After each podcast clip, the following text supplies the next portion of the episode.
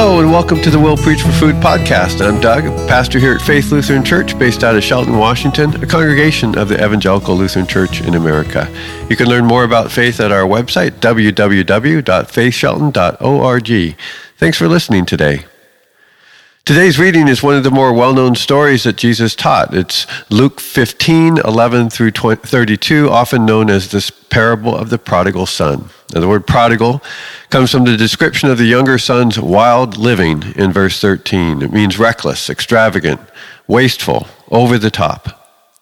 A closer reading wonders about several, several prodigal characters in the story, including both brothers and the father and whether maybe the younger brother is actually the hero of the story and is, in fact, a way for Jesus to describe himself and to show how God's kingdom is being wasted in the world to this day, and that that's a good thing.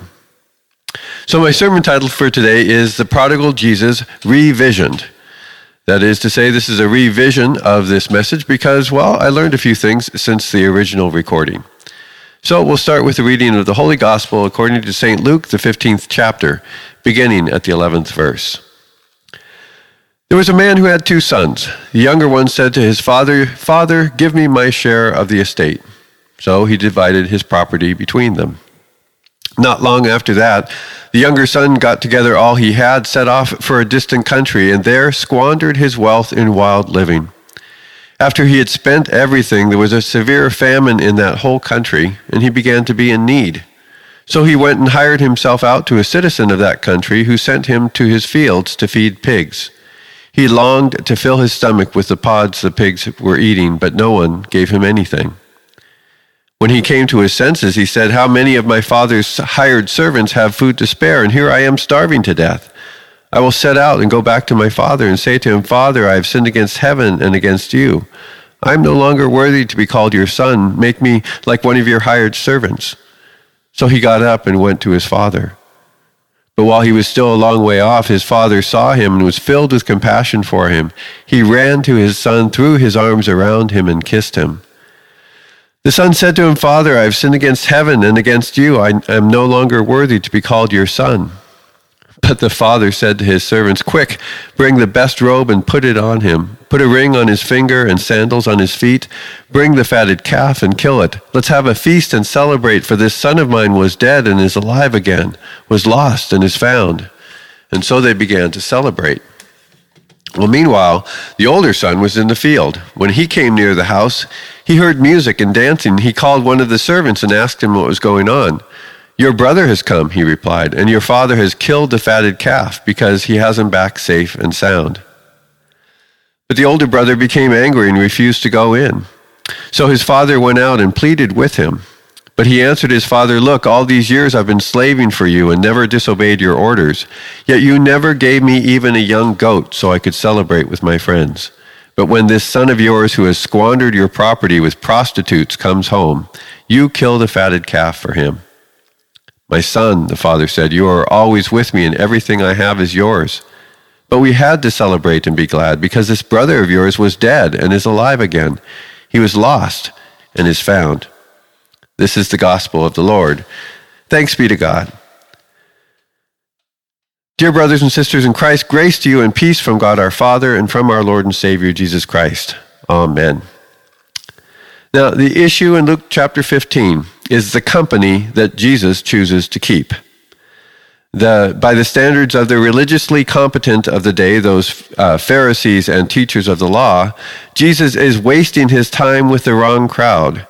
Sinners and tax collectors are called. Now, these sinners and tax collectors, that's kind of a category for people who fall short of the mark, who don't make the cut, who haven't kept up.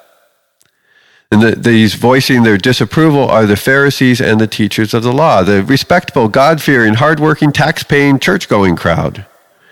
You see their eyebrows arching and their disapproving frowns. Jesus Christ, they mutter. Why in heaven's name do you associate? Why do you welcome sinners and eat with them? Why do you bother with those people? What a waste of time.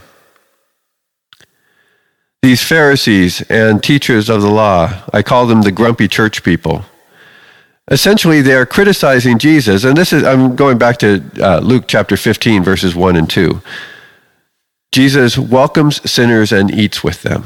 That's the criticism. They're criticizing Jesus for, for being a prodigal, for associating with the wrong people, for wasting his time with the wrong crowd. And so Jesus responds with uh, first a story about a prodigal shepherd, and then about a prodigal woman, and now this story about a prodigal father and his two prodigal sons.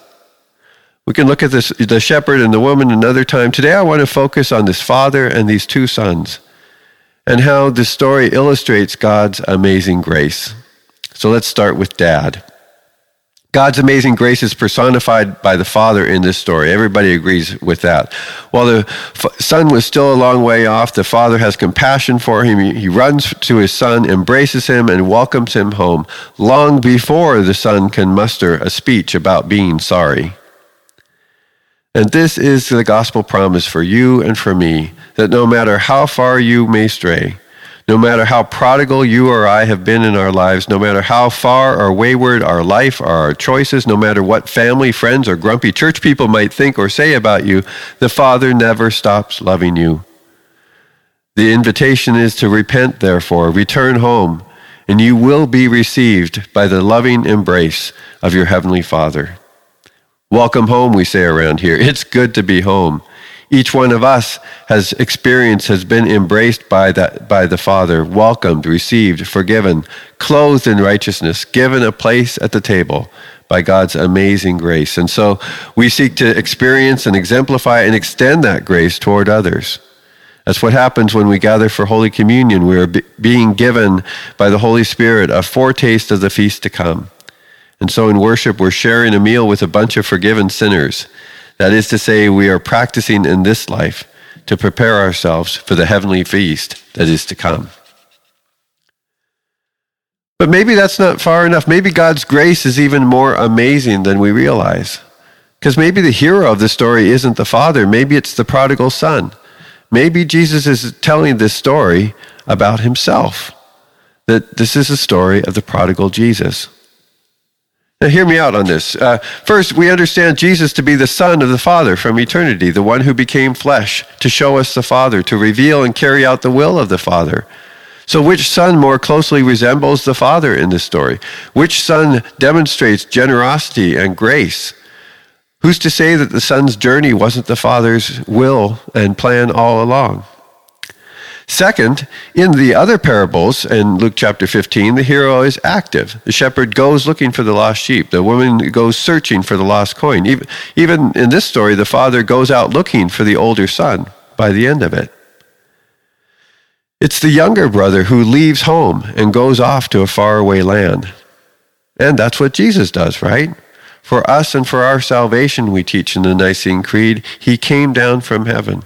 Or as the Gospel of John says, Jesus is the Word that became flesh and made his dwelling among us.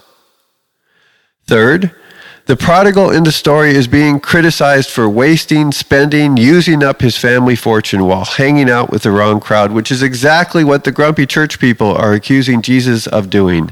You know, welcoming sinners and eating with them. Here's what the Apostle Paul argues is the gospel. Christ Jesus came into the world to save sinners, of whom I am the worst. But for that very reason, I was shown mercy so that in me, the worst of sinners, Christ Jesus might display his immense patience as an example for those who would believe in him, receiving eternal life. That to the King, eternal, immortal, invisible, the only God, be honor and glory forever and ever. Amen. The gospel is that Jesus came to waste his time with sinners like Paul, like you, and like me. So maybe this parable is saying that the spreading of the prodigal grace of God among sinners was the plan all along. That Jesus came from heaven filled with the Holy Spirit, spends his entire earthly ministry teaching, preaching, healing, sharing, giving away the grace and good news of the Father. And he leaves it all out on the field, as it were. And when he had spent it all, when everything had been accomplished, as he breathes his last on the cross, he recalls the faithfulness of his Father. It is finished, he says. Into your hands I commit my spirit. And in death, Jesus returns to the Father's loving embrace. And on the third day, the Father vindicates his Son by raising him from the dead. Worthy is the Lamb who was slain. As Jesus glorified the Father by his faithfulness unto death, now the Father glorifies the Son, placing him at his right hand at the marriage feast which has no end. The prodigal is Jesus. And if you're still not convinced, consider this as well. By the time Luke records this encounter, the Jewish temple in Jerusalem has been utterly destroyed. So, in the context of the Gospel of Luke, there is no more family farm. All that remains of the Father's provision is that which the younger son had dispersed among all those sinners and tax collectors. The miracle of Pentecost, the giving of the Holy Spirit to the people, replaces the presence of God in the world from, from a single location in a building in Jerusalem to the hearts and lives of countless spirit filled followers of Jesus Christ, the church. Makes you think, doesn't it? All right. There's one more character. I'm turning my page here. Okay. There's, there's one who's left on the outside, and it is the older brother. He is the one in this story who is truly lost, the true prodigal. He's wasting his inheritance, missing out on the grace of his father. Now, at one level, the older brother is a critique of the Jewish leaders at the time of Jesus, those Pharisees and those um, teachers of the law. They, God's chosen people, but they had become possessive of God's gift, judgment, uh, judgmental of other people, insulated from the rest of the world, hardened to the idea that God might love more than just them. they were the ones who were wasting their inheritance, missing out on the party. But here's the thing the older brother, well, that's also me. I am the personification of the older brother who stays home. I'm 55 years old and I work at a church. If that isn't staying at home, I don't know what is. I have spent most of my life to this day being a good boy, managing my words and my actions so that I don't bring shame to my family or cause another person harm.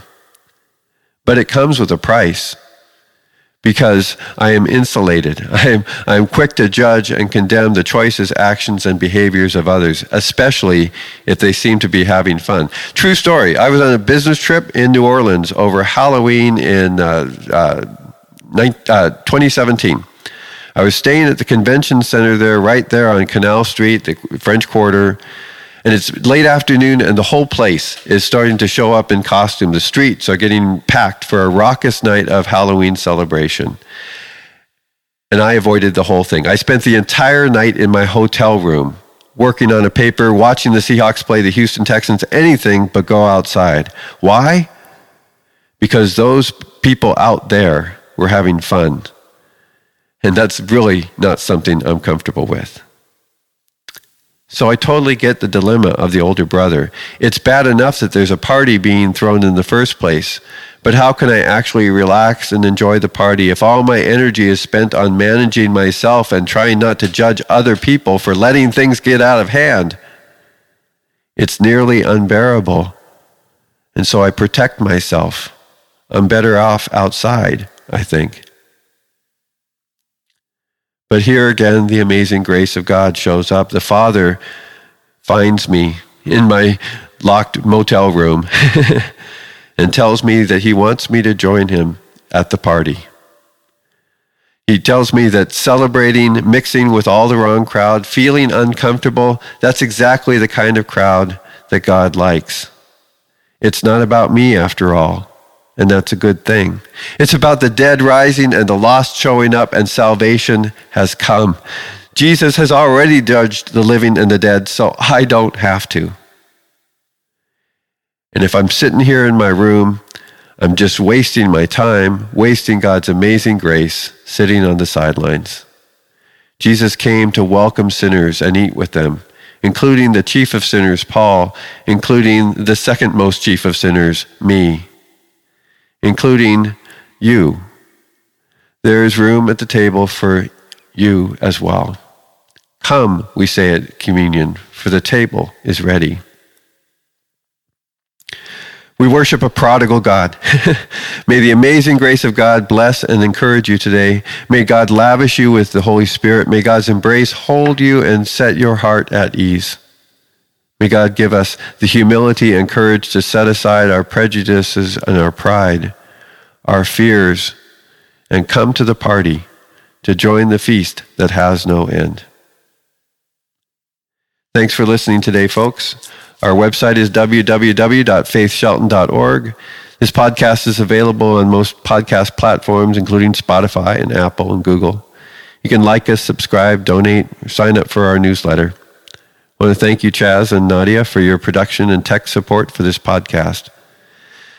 And all glory be to the Father, and to the Son, and to the Holy Spirit, as it was in the beginning, is now, and ever shall be, world without end. Amen.